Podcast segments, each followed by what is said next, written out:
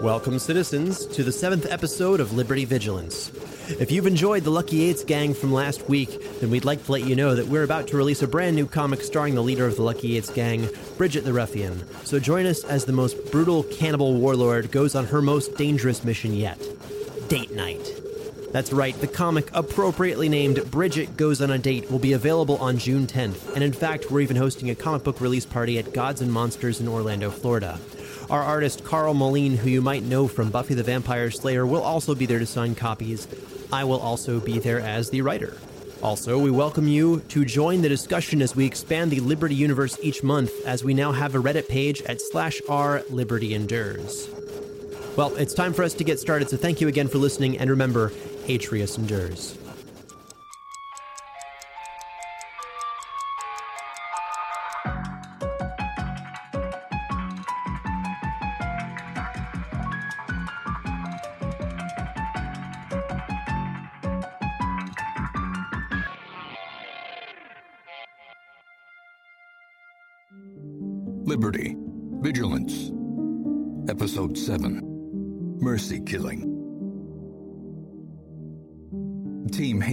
Makes their way toward the whole poke. If we are headed back to the brothel, I might have some important information. We just got done talking to Teal, the leader of the Lucky Eights, and she was interested in taking the brothel for the Lucky Eights gang. I'm not sure how soon. What, do you mean they're going to attack? They very well might.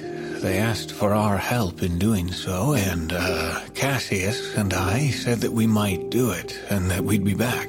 Well, gee, what do we do now? We gotta, I guess we gotta tell the, well, I don't know. Do we tell the brothel they're being attacked, or are we the guys on the inside now? I think we should just get the information from the guy that we came here to see. That's a good idea. I mean, they're they're fringers. Why should we interfere with their affairs? There's one additional thing. The individual known as Teal, who's leading the Eights, also seemed to be aware that one of the Sarks is in fact an Atrian citizen undercover. They're not able to confirm the rumor, but they asked us to confirm it through deceit or actual proof as a means of weakening the Sarks so they can attack the whole poke and acquire it as a base of operations. When we give all this over and earn their trust enough to meet our guy, we tell him, he'll be like, I guess along the lines of something intelligent and probably leave. There's really no reason for us to get in on any of this. In my opinion. It would be wise to inform the agent of a possible threat. I just don't want to die here. Hey, that sounds good to me. I'm not too keen on staying here any longer than I have to. Then it's agreed. Help the agent, get our info, and get back to our own mission. That sounds wonderful. The team returns to the cool, scented area surrounding the whole poke. Bliss, the guard, notices the group, grins, and quickly darts inside the door. By the time the group reaches the door, he's returned with an additional two Sark guards and Byard, who appears to be pleased. She approaches McBride. Excellent work. Let's see here. Nice. What do I owe you? Uh, low key, I don't remember what our arrangement was at all. I thought it was just earning trust so we could see our guy. They were like, prove yourselves. And we were like, do we have to? Okay, right, right, right. There's certainly some meal involved. Uh, well, the whole reason we did any of this is we wanted to talk to Hobbes. So, show us Hobbes. All right. Here you go as well. Ooh. She offered us significantly more. Your gang's officially recognized as Friends of the Sarks. Come, let me introduce you to Hobby. My boys will take care of this fresh flesh. Sounds good to me. Say socks. The extra Sarks escort the women away. Girls, follow me. The mercenaries glance from Tsogot to McBride as they realize they're not invited to the meeting. So, uh, the payment for Pep? And don't forget me. Okay, so I've got 50 meal. Uh, does anybody remember if we agreed on a particular payout for the mercenaries? I'm sure we did. It's like, I'm pretty sure if you give. Hauk was seven meal or five. And then I remember Pep was just like, it was only a few meals. She was so excited about it because she was like, I need to feed the baby. She was three. She was three. Yeah.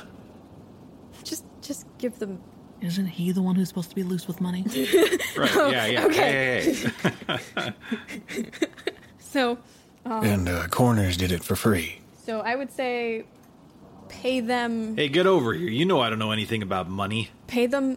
Okay, so Pep was three, so actually give her four, and then Hauk was seven, so give her eight. because we got away with like 400. What? 400? Hold on a moment. We need to do math. Okay, so we had 50, and then we gave away 4, and then we gave away 8, so now we have 38. Don't forget to and calculate then... the 400 meal we found when we were there. Oh, right, right, right, in the bags. Okay. Um, You found 400 meal while I was gone. Shh, don't say it that loud. McBride hands out meal to Pep and Hauk. Hey, Flik, here's some meal. Get yourself some drinks while we sort some stuff. Sure thing, Cass. well, thanks for your help, Corners, Pep, Hauk. It's been great working with you. Yeah, anytime. Unless sis volunteers me. Later. Yeah, well, well, I'm I'm thankful for you, huh? Blood skulls, huh? yeah, may the steel eye guide your hand. Yeah, I'd work with these again. Okay, cool. So uh, that means we have 38 leftover meal um, to distribute. Uh, okay, that means we each get 12.6 repeating meal. Excellent. Thank you for your decent math skills. Thanks. I'll just take 12. That way someone else can have a bit more. As long as it's not the one who doesn't understand how money works. That's Horatius. That's who you're talking to. I'll also take 12 because I have lots of meal, by the way. Uh, so that's, uh, there we go. All right, Byard. We're ready to meet Hobbes. As the team finishes dividing their spoils, Byard leads them through the main room to a previously unnoticed side door. Byard turns her back to the team, blocking their view, and somehow unlocks the door. The team enters a dimly lit, cold room lined with chains and frozen corpses hefted on large metal hooks. Archon. The air in the room seems oppressive, muting everything just slightly and biting at exposed extremities. On the far end stands a tall, athletic fringer with a grim expression and well trimmed facial hair. His hands are wrapped and covered in a red and browning substance. This likely came from the naked and bloodied man in front of him. The bloodied man is gaunt and bruised, suspended by chained wrists to an above hook. There's some sort of device strapped to the bloodied man's back, pumping slowly, though it is difficult to examine in the dim lighting. The tall fringer approaches, his breath visible in the chill. Hobby, some fresh flesh comes to visit ya. They made a proper offering and proved their loyalty. Can't you see I'm busy? They just fucked up the 8th Street 8s and got our girls back. I think your little killer can wait. Leave us. Byard smiles as she brushes by and blows a kiss at McBride. He's all yours, boys. Ah, boy, what's a good way to approach this situation? The door closes behind them. Can I take a closer look at that device just for fun? That would require a successful perception check. Score! The bloodied man's hair has been ripped out in clumps, and blood mostly obscures a few extremely basic tattoos. Upon closer examination, it appears that the bloodied man's lungs are suspended through a circular hole carved into his back, Oh. but the pulsing machine somehow allows him to continue breathing. His broken nose separates two black eyes that have been nearly sealed shut, and his body is marred by further signs of torture. The team is unsure of the science behind how he continues breathing, yet clearly can see that he is. So that. Okay, so we have to tell him that we are looking for two Sarks who kidnapped an Atrian from Atrius and brought him to the Fringe. We have to have a reason for that that probably isn't we were sent by the Atrian government, uh, and we're in disguise. What would that reason be? Hmm. I'm assuming we shouldn't just say Reeve endures and walk out. That, that'd be too forward. Maybe we could. But we also don't know if this guy's been so in deep with the Fringe that he's loyal to them now or whatever. The tall man slowly unravels his bloody hand wraps and turns to face the group. Oi. I'm Hobbes. Who are you? What do you want? We heard you know people, and we're looking for someone. I know a lot of people. Who you looking for? We're looking for a few pulses. Sarks, in fact. Know anyone who broke into Atrius recently? The inner city, eh? Huh. Innies. What's with Atrius and you guys? Well, uh. Look like fresh flesh out here if I ever seen it. Uh. This is us trying to find out do we compromise? Do we not compromise? That would require a successful insight check. Let me let me guess real simple. You guys are uh, from the inside. Here goes my insight roll. Agent Tsogot trusts him. And what if we are? Yeah, yeah. Just don't say that too loud. Everyone here would love to either eat, kill, or fuck any any uh Atrian they could find here. Yeah, we gathered that part, but thank you. You don't seem like agents. So what brings you here?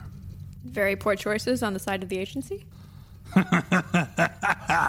Oh, humor, I like it. But in all seriousness, you didn't come all this way just to look for Sarks, right? Can you explain a little more about your standing with the Sarks and who they are? The Sarks are sort of a franchise with a set of standards. I control this division and have resources that extend into other divisions thanks to certain favors I'm owed. I developed something of a strong reputation out here. Well, uh. Oh, I have stuff. Uh. I'm just gonna like fumble out all of the medical supplies I'm supposed to give him Huh. because I have all of these supplies I'm supposed to give him from the department. Thanks. This will actually be extremely useful. Tell Tongs that I say thank you. It's from Tongs, right? Yes. That guy. Hobbes's lip twitches for a moment as his relaxed demeanor vanishes. He stares at Azad silently for a few moments before smiling again. Tsogot can see that the smile is fake. Yeah. So why are you here? Be blunt and I might help you. Well, we all took a post with the Division of Community Order at what turns out to have been a real bad time. Uh, we discovered over the course of our investigation some security footage of an Atrian man being kidnapped by two people who, if they're not Sarks, they have Sark tattoos. They brought him out here. We were sent out to find out where they took him and get him back. Okay. Got any picture I can see? Uh, yeah, sure. We got him on the old uh, hollow, uh, the, the privacy hood. Diana will show you. Does he still have a working privacy hood or anything? Hobbes's pants are riddled with numerous holes, and Azad's suspicion that they act as concealed pockets is confirmed as he produces a piece of data paper from one of the holes. All right, I'm just gonna ping it over to the data pad, and it's the pictures of the people that we're looking for and um, the blurry video we have of the Sarks. He copies the files. Yeah, I don't know them. It'll take some time, but I should be able to either find them or figure out who they are. But at the moment, I'm extremely busy. Hobbes glances over at the bloodied man. sure, sure. Uh, you look pretty busy with the old uh, with the lungs over there. Uh, Uh, s- s- uh, Sylvanus? Sylvanus. Yes. What about that information about people wanting to attack the Sarks here? Yeah, Hobbes, you might actually not have a lot of time. We just came from the Lucky Eight's hideout, and they're, from what I can gather, planning to attack fairly soon. They asked us to help. What are the plans of this attack? From what we could see inside, they had just over a dozen soldiers on the first floor, and beds to employ more were on the second floor. They're also recruiting pretty hard, and even tried to recruit us to take your Sarks down from the inside. It seems like they know there's a spy working in your establishment. Fortunately, they don't seem to have any proof. This is worse than I suspected. You see, a local gang nearby somehow discovered that I'm Atrian and claims to have a means of proving this fact to one of my gang superiors. That would obviously spoil my cover, and I've spent too many moons here to justify leaving. I've become the leader of a subset of the Sark gang, and while your mission is also important, mine is arguably more beneficial to Atrius as a whole. I was, uh, questioning this resource, and all he knows is that the evidence the gang has is located in a building nearby, controlled by the gang that's blackmailing me, and apparently leaking this information to other gangs. I could really use help. More specifically, your help. It would be our privilege to assist a citizen in need, especially one who's acting alone and as dedicated as yourself. well, do you want to go get the evidence while we stay here and hold the fort, or do you want to stay here and hold the fort while we go get the evidence? I'd prefer to hold the fort, as you say. No one knows who you are yet, so you could actually act in my interest without drawing suspicion. Whereas I am largely unable to fix my own problem. You must understand that I can't investigate this myself, and I can't ask anyone who works for me or under me to look into it, as they would use this information against me. I'll take care of your problem if you'll assist me with mine. You said this guy might know something? Yes, in short, I need you to assist me and destroy whatever evidence the gang has against me, which is inside a building nearby. I will use all of my resources available to locate the individuals you are seeking, and then we can go our separate ways. I can also send you off with a few parting gifts in addition to my utmost gratitude. Do we know anything else about this building? It's run by a gang that calls itself the Archon Slayers. Wonderful. Quaint. Heck of a Imaginative. Preposterous, yes. They're just a small local gang of fresh flesh looking to get big. There's less than 20 of them altogether, and their goal seems to be to acquire respect from the Sarks. I also suspect that they're looking to make a deal with Byard, who wants to replace me. What exactly did you do for her to get in her good graces? Well, we rescued a couple of uh, women of the night from the uh, gang called uh, the Lucky Eight Balls. The Lucky Lucky uh, Lucky Eights. Thank you, Lucky Eights. Great. Now she'll probably be able to oust me even without the blackmail. That's a slight exaggeration, but you don't know how delicate the balance of power is here. Now I really do need your assistance. You do understand we're not like trained fringer. I don't even know what to say. We're not trained to be here. You understand that I can't be seen meeting with these individuals, or else my own gang is going to do terrible things to me, that I have no one else I can turn to for help. Well, it looks like if we really want to solve the, uh, you know, the our, our problem out here, this is something we're going to have to do. Our problem is that we're out here. Well, I can help you as much as possible. Just a few blocks up the road, Tintic second. I would also suggest not mentioning that you're friends of mine. You could perhaps pose as a merchant gang, or maybe even Byard's men, to get you through the front door.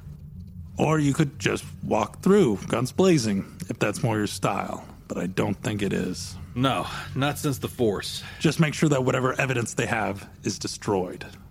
Again, it's our privilege to assist you, Hobbes. With deft intent, Hobbes slits the throat of the bloodied man, who momentarily smiles as the knife reaches his neck. Reeve endures. If I can help you with anything else, I'm here. You know, I have to say, I uh, went to our last mission without a weapon and I felt a little naked. Do you have uh, any long range arms that maybe I could bring for this little mission? Like a rifle or pistol? I was thinking more of a shotgun. I can get you a shotgun. Okay. Hobbes produces a new piece of data paper, writes a note, and passes it to McBride. Speak to Vliss. Give him this, and he'll give you a shotgun. Cheers. The team leaves the freezer, passing back into the sweet and sweaty warmth of the club. Okay, well, uh, boy, I thought we were done with kicking ass. Guess we gotta do this thing again. Was it you who liked arson, Horatius, or was that me? I don't. I gotta tell you, that question worries me a little bit, but that was not me. No, I believe you're thinking of Thracius Wyatt. Did anybody write down where we were going? Uh, someplace. Taken second? Yay, somebody did. well, we should probably talk to Byard. She looks particularly insistent. Byard, who's been patiently awaiting the team's return, motions to speak with them. How'd it go? Uh, well, uh, pretty well. Uh, Seems like we'll be around here more regularly. Nice. Let me know if you need anything else. Yep. Or if you ever want to do more work for the Sarks or, uh, me. hey, sure thing. Give her the paper. Hey, by the way, uh, he gave me this paper, told me to give it to you. No, no. Give this to Bliss at the door. Oh, yeah, thanks. Illiterates. Okay, we're gonna go. Later. I go to Vliss at the door. Bliss smiles as he examines the note McBride hands him. Oh, okay. One beat. Bliss pulls a shotgun off the weapons check rack. Cool. Handing it confidently to McBride along with five shotgun shells. Here you are, buddy. All right. Here's five shells, too. It does D10 damage plus your wisdom modifier. It also has a 15 foot spread when you're using pellet shots and has disadvantage on all non primary targets in the spread area. Ooh. Well, chat later. This heavy shotgun is made from salvaged parts of other firearms, among other things. I'm assuming we've lost our accompaniment, by the way. Corners and whatnot? Claerhaut scans the room and sees the mercenaries relaxing. Corners enjoys a lap dance. Literally doing his own thing. Okay. As the team stands at the entrance of the whole poke, Claerhaut notices many of the same dregs that were present earlier. Are we expecting many people? Ob says there were probably under 20 of them. It could be many. Oh, under 20. Those were his exact words. Should we hire help again? I don't see why we couldn't. Now that you've found 400 meal. 389. Uh, while we're uh, kind of debating what to do, Horatius checks out and loads his shotgun with the precision of someone who has some military training. The old action movie shot. McBride notes that the shotgun only loads one shell at a time. So he loads it one at a time, but, you know, dramatically. It also lacks a safety feature. Well, he stows it away as safely as he can. If we decide we want a nonviolent approach, it doesn't mean other people are going to say they want a nonviolent approach. I'm for an intelligent approach. The fewer risks we take, the better. Well, why don't we do a little reconnaissance? We can uh, case the area, see what kind of heat they're packing, and depending on what's going on, we can either hire some extra help or not do that. That's agreeable. Yeah. As long as we look very non threatening. Oh, hey, we agreed on something. All right, let's do it. It's a good omen. Yay! The team departs for the territory of the Archon Slayers. After a few blocks, they experience a sudden burst of warm, dry air as a modular industrial block comes into view. So many useful structures lost to madness over time. The block contains a small warehouse, some statues, a production facility, and a multi level storage garage that appears to have been converted into a market. Ooh, Horatius, a market. Do you want to buy anything or? Oh, well, uh, as keen as I am to spend money most of the time, uh. He actually just kind of stops in the middle of that thought and checks out the deals. you do like deals. With that perception roll, All right. McBride sees that the production facility and market appear to be under the control of a single gang, whose members adhere to a generally gray color scheme. The market is spread over several levels of the parking garage. It's a mix of weapons, clothing, junk, goods associated with simple trades, and a variety of strange, single source meats.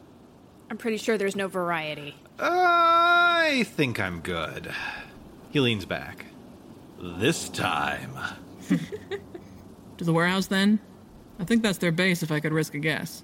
Uh, well, uh, your guess is as good as mine. Let's hit the dirt, or hit the road, or whatever I would actually say. Let's go do the thing. Let's do it. The warehouse, Tsogot indicates, is covered in graffiti. The most prominent iconography appears to be stick figures, clearly male, murdering other stick figures that bear the Atrian logo. As the team approaches the warehouse, a scavenger who is resting near a statue dusts himself off and approaches. The scavenger appears to be middle aged with short, dark hair. Dirt or dark paint is smeared in a pattern across his face that looks plausibly intentional. He boasts a series of metal rings on his fingers, a single edged scrap sword that ends in a hooked point slung over his shoulder, and a curious smile across his lips. Oi there! What's your biz here? What's it to you? It's the territory of the Archon Slayers. And I'm, uh, I'm one of them. Archon Slayers, huh? What'd you do to deserve that name? Uh, uh, the brothers, uh, the boss's father past killed something like five Archons. Now, that line of blood is back in the ice with the gods they pissed off. They coming back hard. Like real hard. Once they get a nice gang under them, they're gonna kill Reeve, too, and shut the starving innies up. You'll see. Archon Slayers. Booyah! I'd be surprised, but that sounds great. What's your plan? Well, uh, Dillian and Dean are the bosses, the, the brothers. Uh, they're legit Archon Slayers. We're gonna grow our gang pretty big, and uh, and uh, once once we get it nice with the socks, uh, man, I think that's our first big step. Maybe. Which Archons did they slay? The fathers of the past. Uh, I, I don't know. I'm kind of new. They do, though. They they know. Uh, so who are you guys? Well, I'm Head Smasher, and these are the Blood Skulls. I forgot that was our name. Midden excitedly taps McBride's shoulder and steps closer, redefining personal space. yeah. Yeah, I like you guys already. well, you know what? I like you guys too. And as a matter of fact, we're fixing to take out Reeve ourselves. How about we meet with your bosses and figure out a plan? Sounds great. Uh, name's Midden, by the way. I shake his hand with, you know, I've got a firm, manly grip. A firm Archon slaying grip. Despite having a generally tough grip, Midden's hand feels squishy in the seasoned hands of junior engineer McBride. Cool. As it should be. Yeah, yeah, I'll walk you in. Did you, did you want to talk about anything else first? Uh, I, uh, I used to be a raider myself, you know, back in the day. Sounds. Tough to be a raider alone, though. Yeah, I was just about to say, that sounds lonely. Yeah. Yeah, no kidding. You look tough. Yeah, it's nice to have friends. Much nicer. Get to talk to folks much more now. Well, they're dead. It's cool. So, what, uh.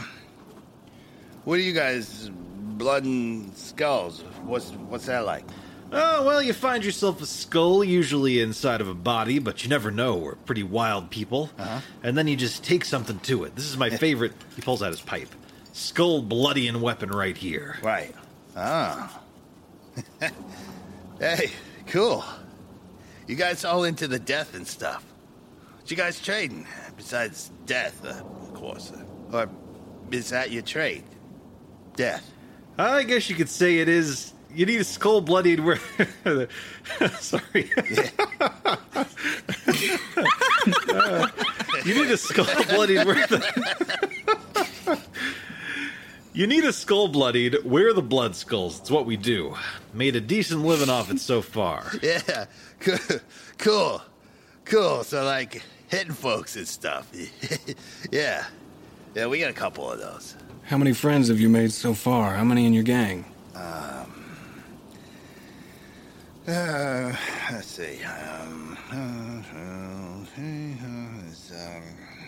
What's that? Dillian, uh, Dean, Tongs, Terran, Smith, Jur, I forget his name, uh, me, Shrike, Lucky Ike.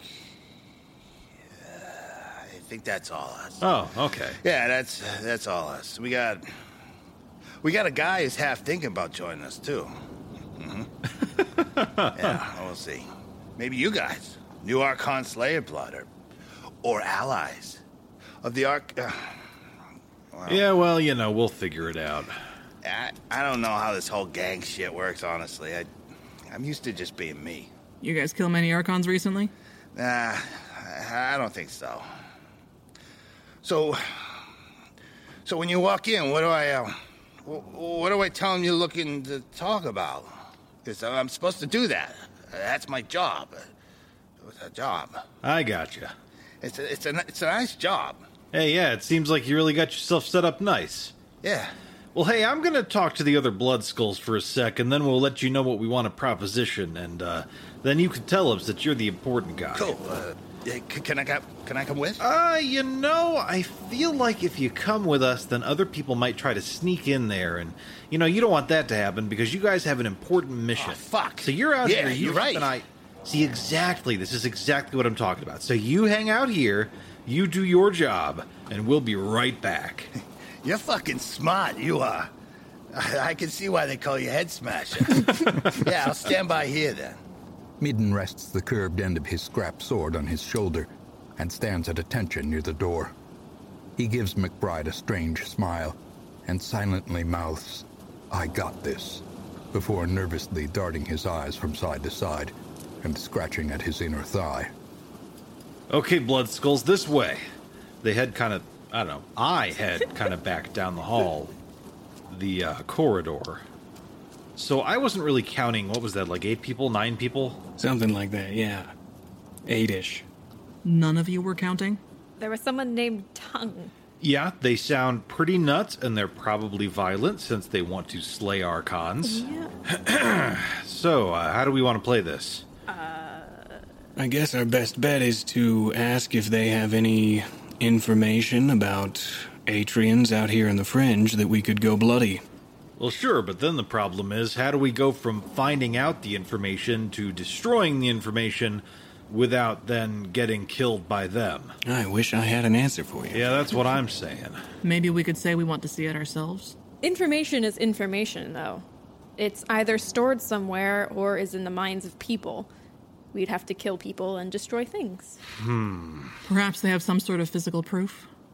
I mean, I feel like they'd have to if they were going to make an accusation like that. They'd probably have to back it up, or I don't know, maybe they don't. I don't know how it works here. I think they would have to. Have some sort of physical evidence, that is. And if they're using it as blackmail, I'd assume again that it'd have to be some sort of physical object or evidence against Hobbes. Okay. So, uh, two ways we could do this are immediately coming to mind. The first one is we go on back to the whole poke, we hire a couple of mercs, and we head on in there and slaughter everybody and look for the information and then destroy it. Uh, now, that's not something I'm particularly keen to do because I like being alive. Uh, got a family to support back on the other side of the wall. Also a fan of being alive. I guess the other option is we go in there, we act like we're keen on partnering up with the Archon Slayers, and we somehow discover where this information is. One of us breaks off from the rest of the group, finds it, destroys it, and then we beat a hasty retreat. I support this plan. The problem with that is I have no idea what the layout of the inside of that building is like. I don't know whether or not there'll be people guarding the information, and I don't know what it looks like, where it is, or what kind of information it is at all. Those are valid concerns. See, there we go. Diana? The front man seems very eager to invite people in, but we have no idea what everyone else inside is going to be like. I suppose if it came down to it, we could always tell them that we just came from the whole poke, and if they already suspect Hobbes, I'm not sure if they know who he is, but if they do suspect him, we could say that we have an in with him and that we could take care of his problem for him. If he gave us the evidence, specifically. Huh. Yeah, we could do that.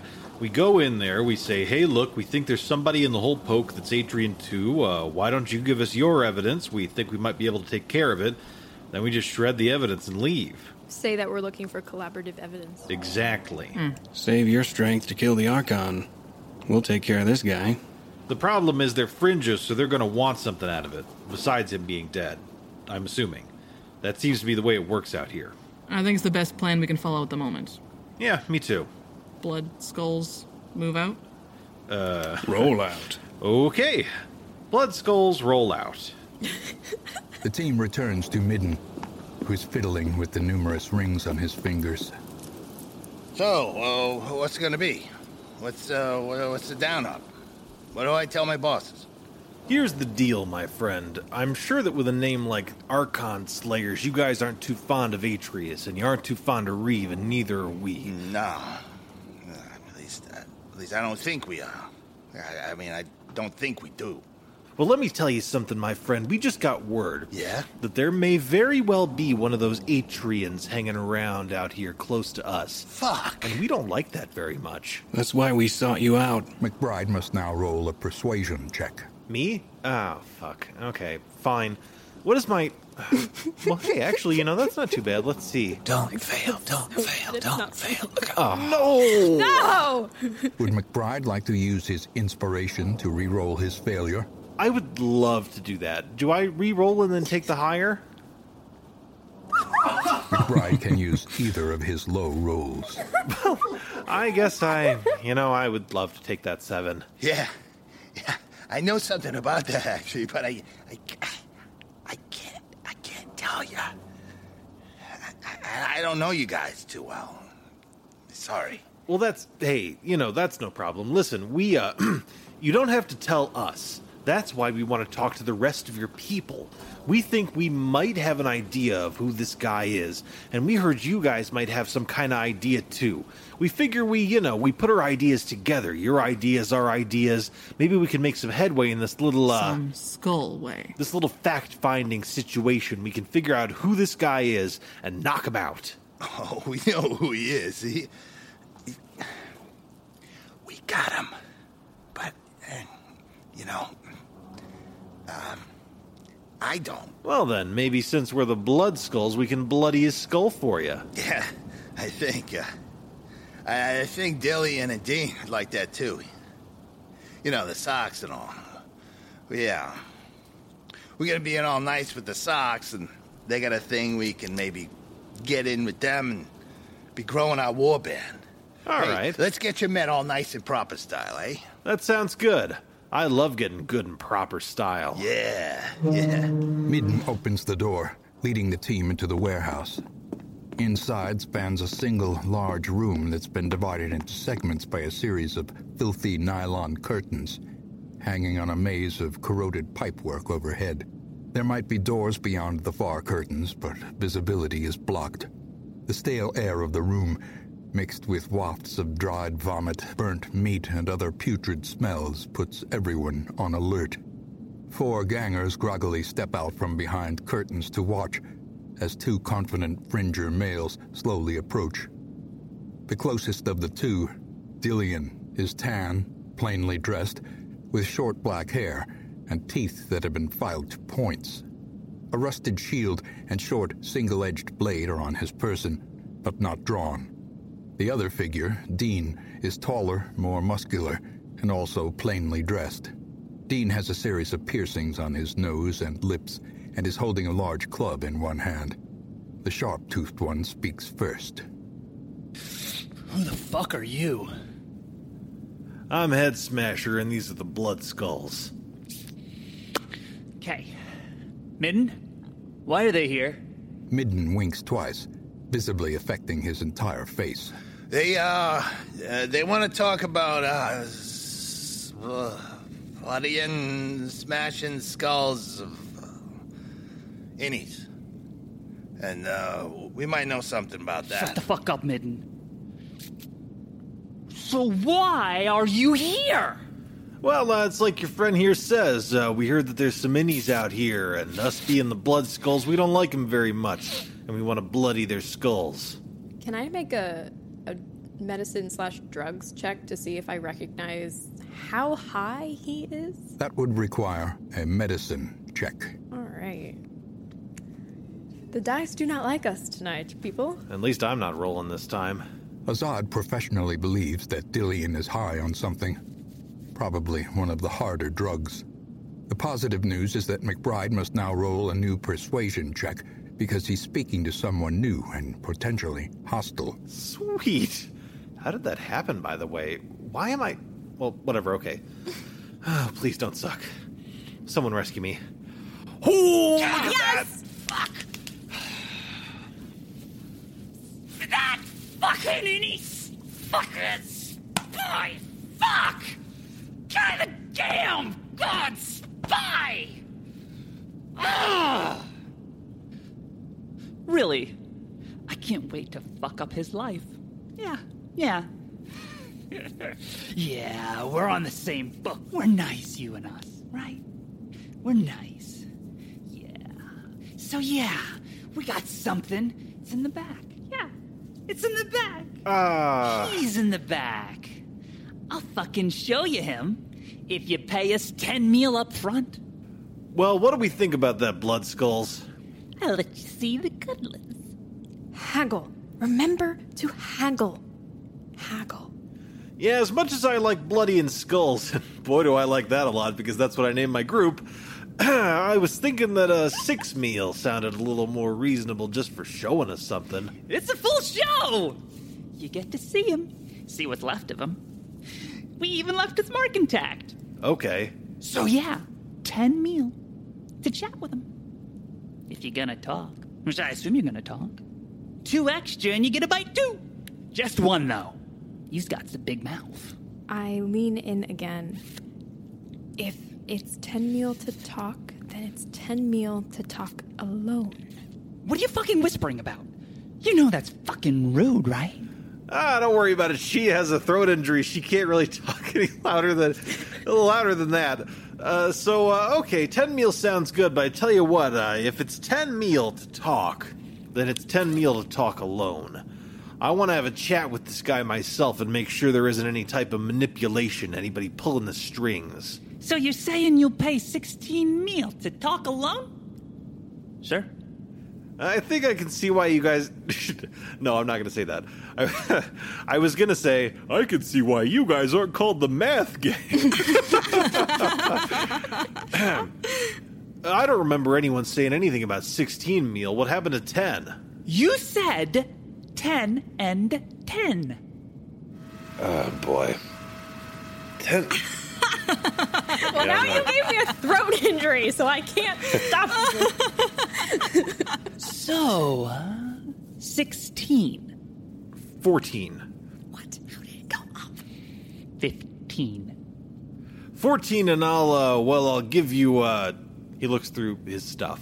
Look, Dillian puts his hand on McBride's shoulder. You'll heard of the Reeve, right? The Archon Reeve? Yeah. She's like 200 years old. Before her was like four other Acons. Archons. All removed from history by my father's fathers. They done butchered the fucking Archons. It was a shower drizzly fucking blood set on extra steamy. With orgies and shit and lots to eat. That was us! And now we're coming back in a big way. Your 15 meal feeds my army for like a week. It's good.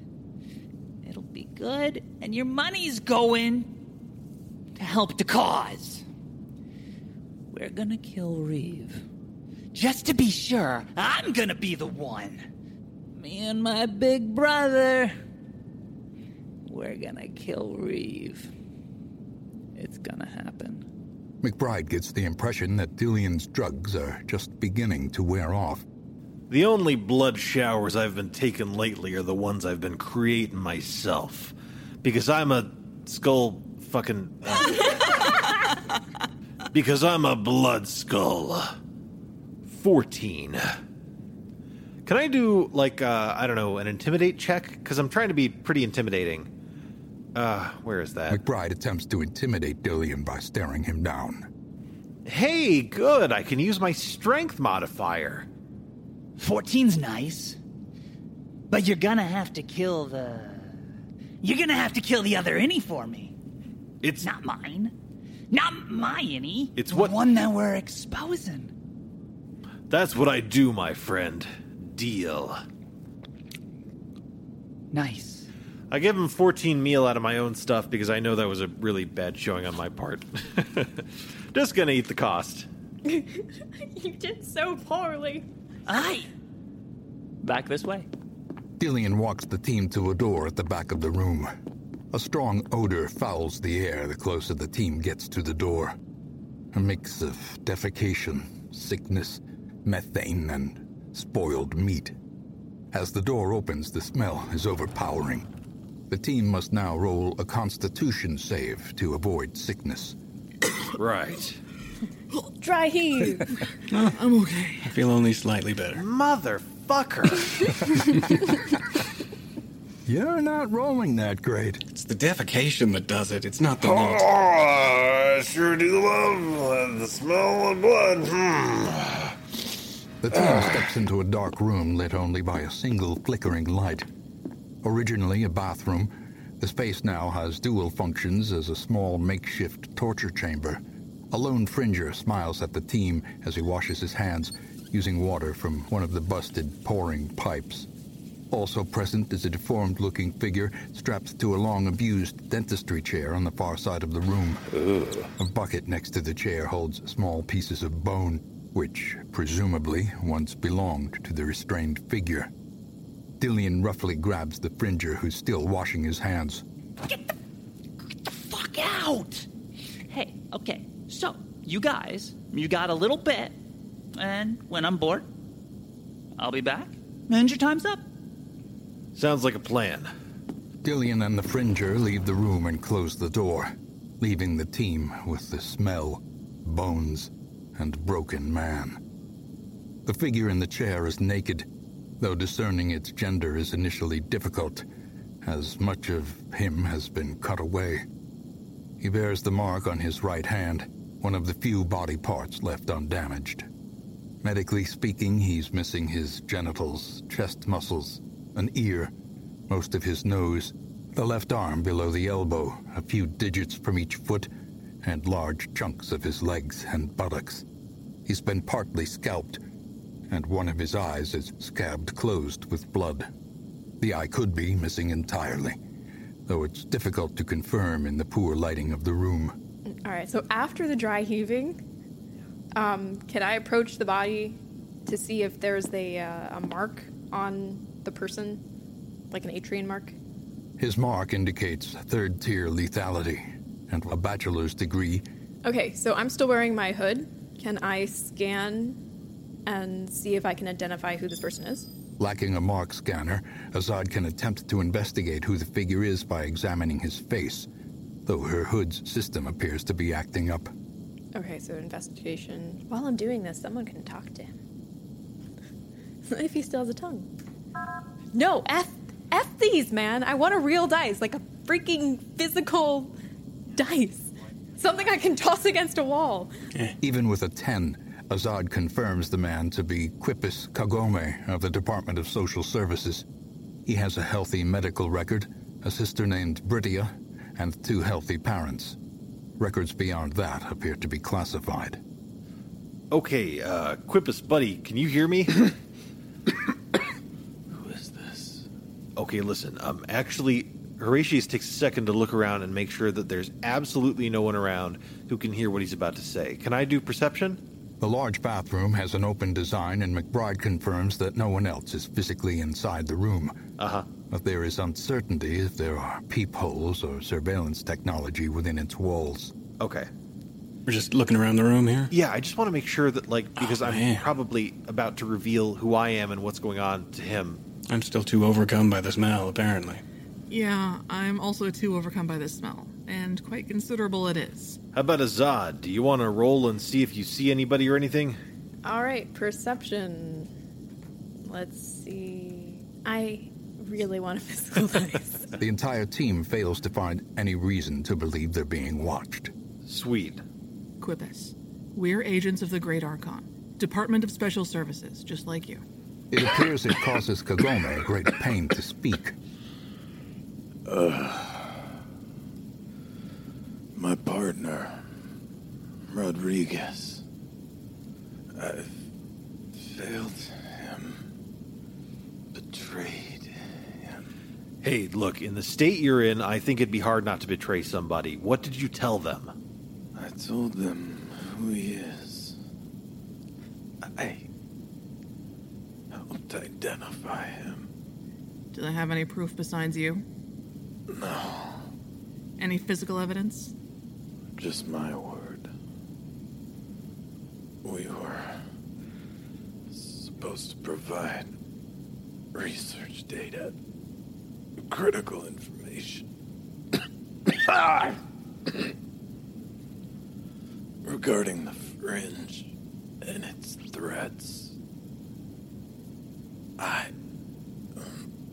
Rodriguez, though. He still might. he still might finish the mission. Please. You have to kill me. I was such a fool. Am I unwatched enough to take a look behind the other curtains for a way out of here, like a back door? There is only one way into this room. Okay. Okay, Quipus, we're about to have a really frank discussion about your death, and I'm really sorry. Everybody, can anybody think of a way that we can kill Quipus and make it look as though he just died? I'll roll medical for that. Yeah, you'd be the perfect citizen to poison someone. as creepy as that sounds. Hey, look at that! I can kill somebody. could I cook up something that I could inject that would kill him in like the next hour and a half after we leave? I'm just gonna. Can you eat something? He nods weakly. All right.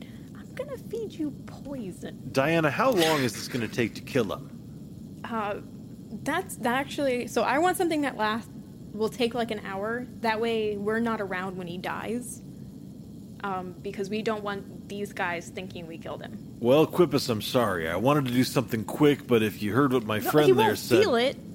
Well, yeah, uh, okay. Well, I know he's in pain right now, but I'm sure that he understands for the better of us as fellow Atrians that we're not here when it happens.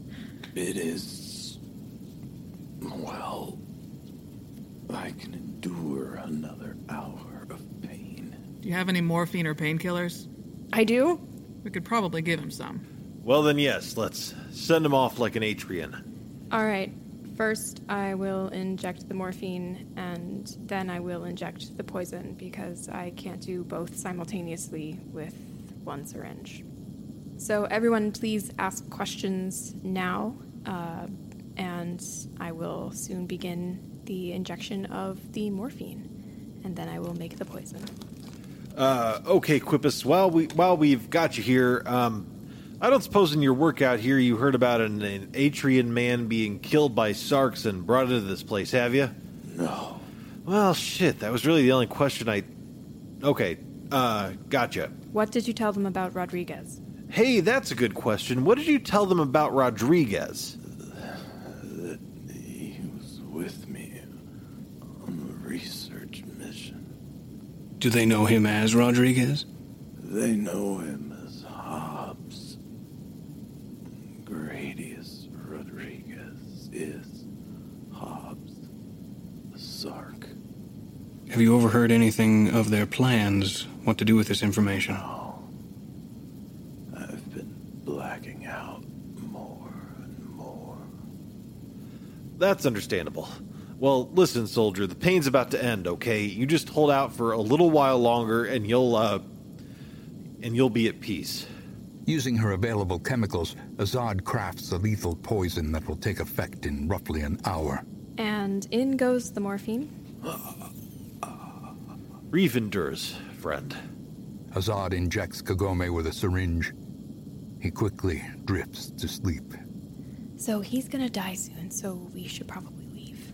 Oh, have you have you uh, have you done the medication? The uh, poison? Not yet. Ready now, though. Here we go. Okay, well, uh, I guess in that case we better uh, make a hasty exit. Get mad. Get mad that he fell asleep when you go out. Like you felt like you paid for more time or something. Hey, that's a good idea. you paid a lot. Man well, listen, I don't know how, How I. did it go from 10 to 6 to 14? How come I'm the one who keeps flippin' talking? The group looks at Claerhaut. How about we go in there and somebody else says, "Hey, I uh, skull blower from I don't know." Can anybody else say something? I'm not good at this. I'm good at hitting people and digging holes. I'm a miner. But they seem so fond of you. I'm not talking to them. Yeah, I know you're not. That's the problem. Well, it wouldn't exactly go very well. Let's just get Let's out of just here. see how we can quickly nom- we can get out of here. we can nominate a jawbone for the blood skulls later. How about you, Sylvanus? Are you charismatic? Apparently not. Are any of us charismatic? I am. okay. I just like watching you guys talk. Can we uh, come bursting out in quite a hurry here? Claerhaut throws open the door to the main room. So it's Hobbes, huh? Motherfucker. We were literally just standing inside his bar, man. Dillian moves quickly toward the team. Yeah, yeah. You guys seen him? He's the real deal. He's actually Atrian. How long have you known? yeah, and he was asleep for half the damn time. I paid you fuckers 14 meal. 16. We didn't even hardly get to talk to him. But he was talking pretty nice when he was, though, wasn't he? Well, at any rate, That was our doing. You I guess gonna this- smash his skull in now. oh yeah, we got some business we got to take care of now. I'm still heading for the door. That son of a bitch Hobbes is gonna pay for walking out here and acting like he's tough. Fuck yeah! Go get him! Bring me his fucking skull! Go, go, go, go, go, go, go, go, go, go. Because you guys helped us and because we like you, particularly you, Mittens, we're gonna bring you back his bloody skull. Expect us. Midden nods quickly. The group leaves the room, armed and ready to bloody some skulls. Wait, I thought his name was Midden. It is Midden. Did Peter say Midden? I'm too angry for that. It's an honest mistake. When Sylvanus Claerhaut gets angry, his name changes to Mittens. The team leaves quickly. It was plainly apparent that the Archon Slayers thought briefly to stop the departure, but were taken aback upon noticing how angry everyone was. Sweet. Thus becoming more interested to hear about the carnage that the Blood Skulls will soon cause. Yeah, I tell you what we're gonna do. We're not gonna kill anybody. All right. Wait, what? Wait, wait, oh, oh, F, we left already. was that their only proof? Because if we killed him, then it's over. And Uh, yeah, that. Hey, Well, I mean, proof. at least the guy we were talking to said that he didn't have any physical evidence and that it was just his word. I asked him that specifically. Yes, we accomplished our goal. not sure how Rodriguez is going to feel about us saying, yeah, we got rid of the evidence. It happened to be your old partner. Yeah, well, at least he'll know we're being sincere. He was missing too much to save. Any of us would want the same. Yeah. With solemn thoughts, the team returns to the hull poke. Bliss, the guard, smiles as he comes into view. Hey, you guys are back. Welcome, friends. Thanks. Nice to see your faces again. Uh, good to see you too, friend. Thanks for the old. And I gestured to the shotgun that I didn't actually use. How was it? How was it? It was good stuff.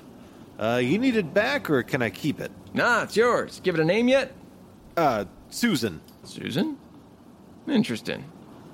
Yeah, you know, way back in the day, Susan was the toughest blood skull we ever had. She went out taking ju- just about 50 other guys at the same time. So, uh, got a soft spot for her. Named, na- named a gun after her. Huh, cool. Cool, cool. Thanks. Well, welcome back. Come inside. You can keep your guns on you. Hobbes said you guys are nice. You guys are great. All right. Is Hobbes still here? Yeah, he's uh he's in his uh meat room chatting with Byard. All right, great. Can we go talk to him? We just finished up a little something something for him. Yeah, I'll code you in. Follow me. Bliss motions for another guard to take his place, leading the group to the locked door. Bliss enters a code to open the door, the cool air of the freezer flowing out. Susan? Really? I already told you I'm not good at this. Here we are.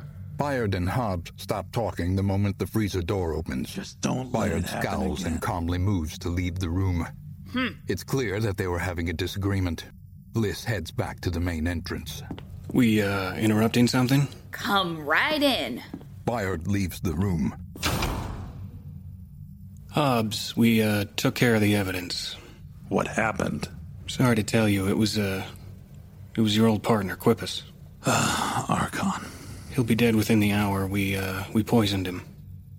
If our situation were reversed, I would have expected the same for me. Thank you. That should keep Byard from replacing me, at least for the immediate future. That was the only evidence they had? Yeah, we uh we checked in with your partner and he said they didn't have anything physical. We did as best a sweep as we could of their hideout and it uh looked like they were just drugged up lunatics. I really think that was all they had.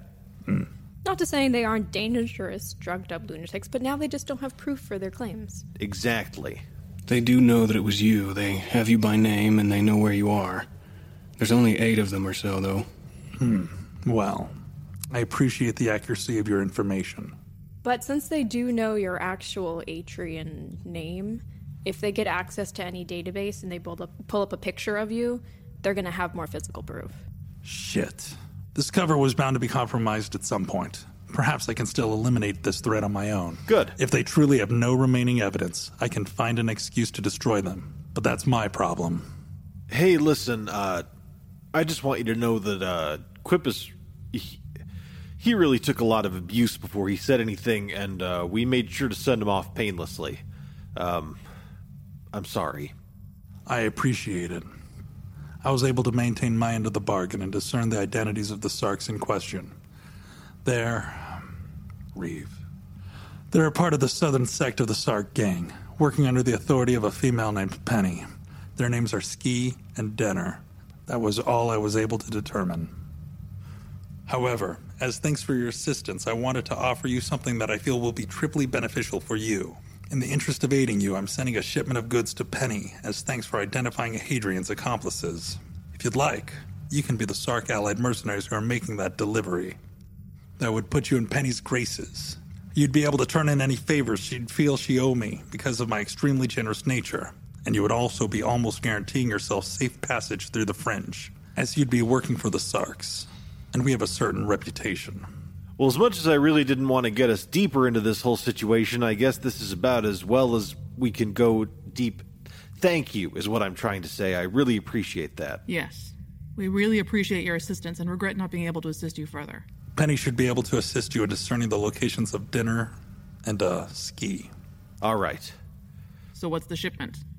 You'll be delivering a set of slaves, assuming you don't have any moral objections, to one of Penny's clubs, the Throb. It's located on 5th Street and 21st Avenue. I've already set everything up, and you can just talk with Bliss once you're ready.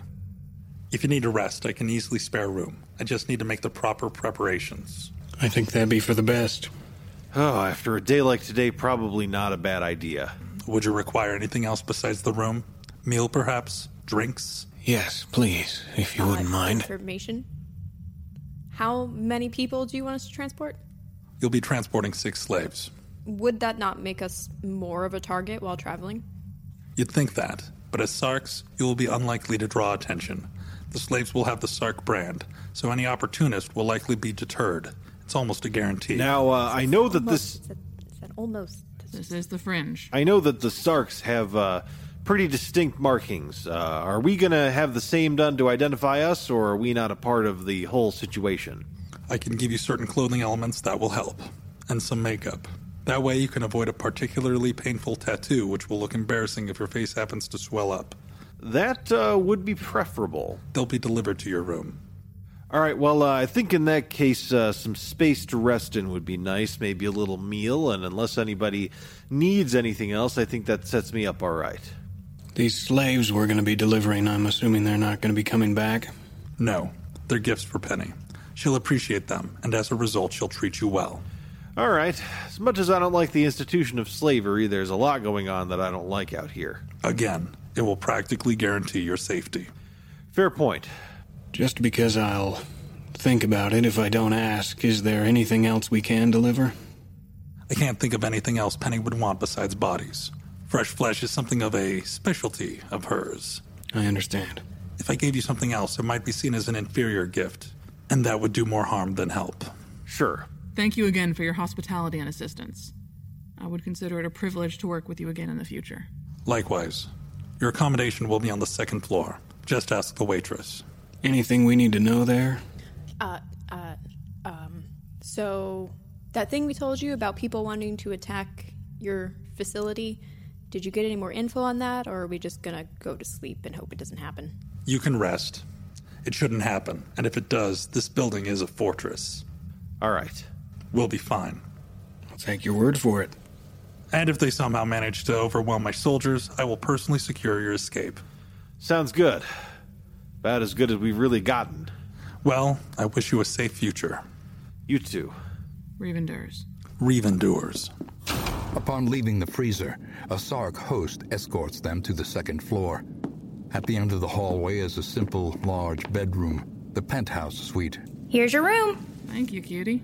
Have fun. It is immaculate compared to the fringe, or fairly unkempt by Atrian standards. Guys, no poop. wow. I will take it. No poop. The team's eyes all simultaneously fall on the single massive bed centered in the room. Where are you guys going to sleep?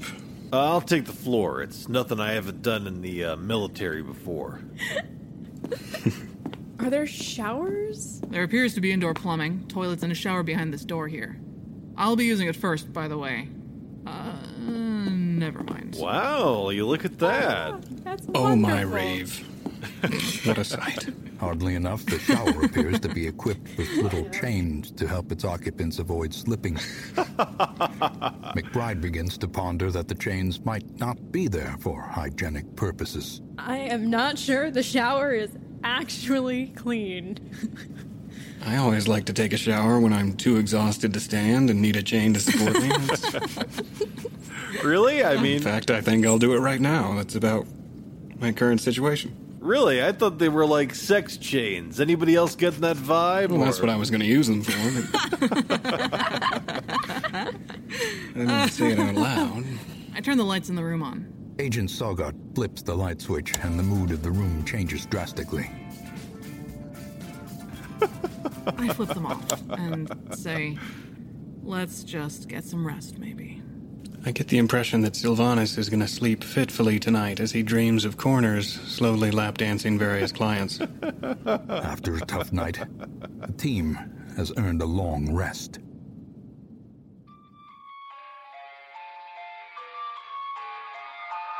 Liberty Vigilance, created and produced by Travis Vengroff with editing and writing assistance from KA Statz. Starring Peter Lewis, Sean Francis, Caitlin Buckley, Kaitlin Statz, and Daniel Thoreson, with narration by Wayne June. Guest voices include Eyþór Viðarsson, Sarah Golding, Heather McLellan, Steve Schneider, Jeff Richardson, Emily Amesquita, Stephanie Lando, Peter Pepper, and John Carter. The music was created by Ryan McQuinn, Steven Melin, and Brandon Strader. Vigilance was mixed and mastered by Brandon Strader with cover art by Dan Stanek. The original game master was Travis Vengroff with assistance from KA Statz. This episode was brought to you by our Patreon team. If you have enjoyed listening to this episode, please continue supporting us on Patreon or by liking and reviewing our show on iTunes. We'd especially like to thank citizens Zach Israel, Fallon Gannon, Anton Scalia, Adam Farber, Scott Morrison, Austin Barth, and Jonathan Wade. This broadcast is a creation of Fool and Scholar Productions. Thank you for listening, and may the Archon watch over you.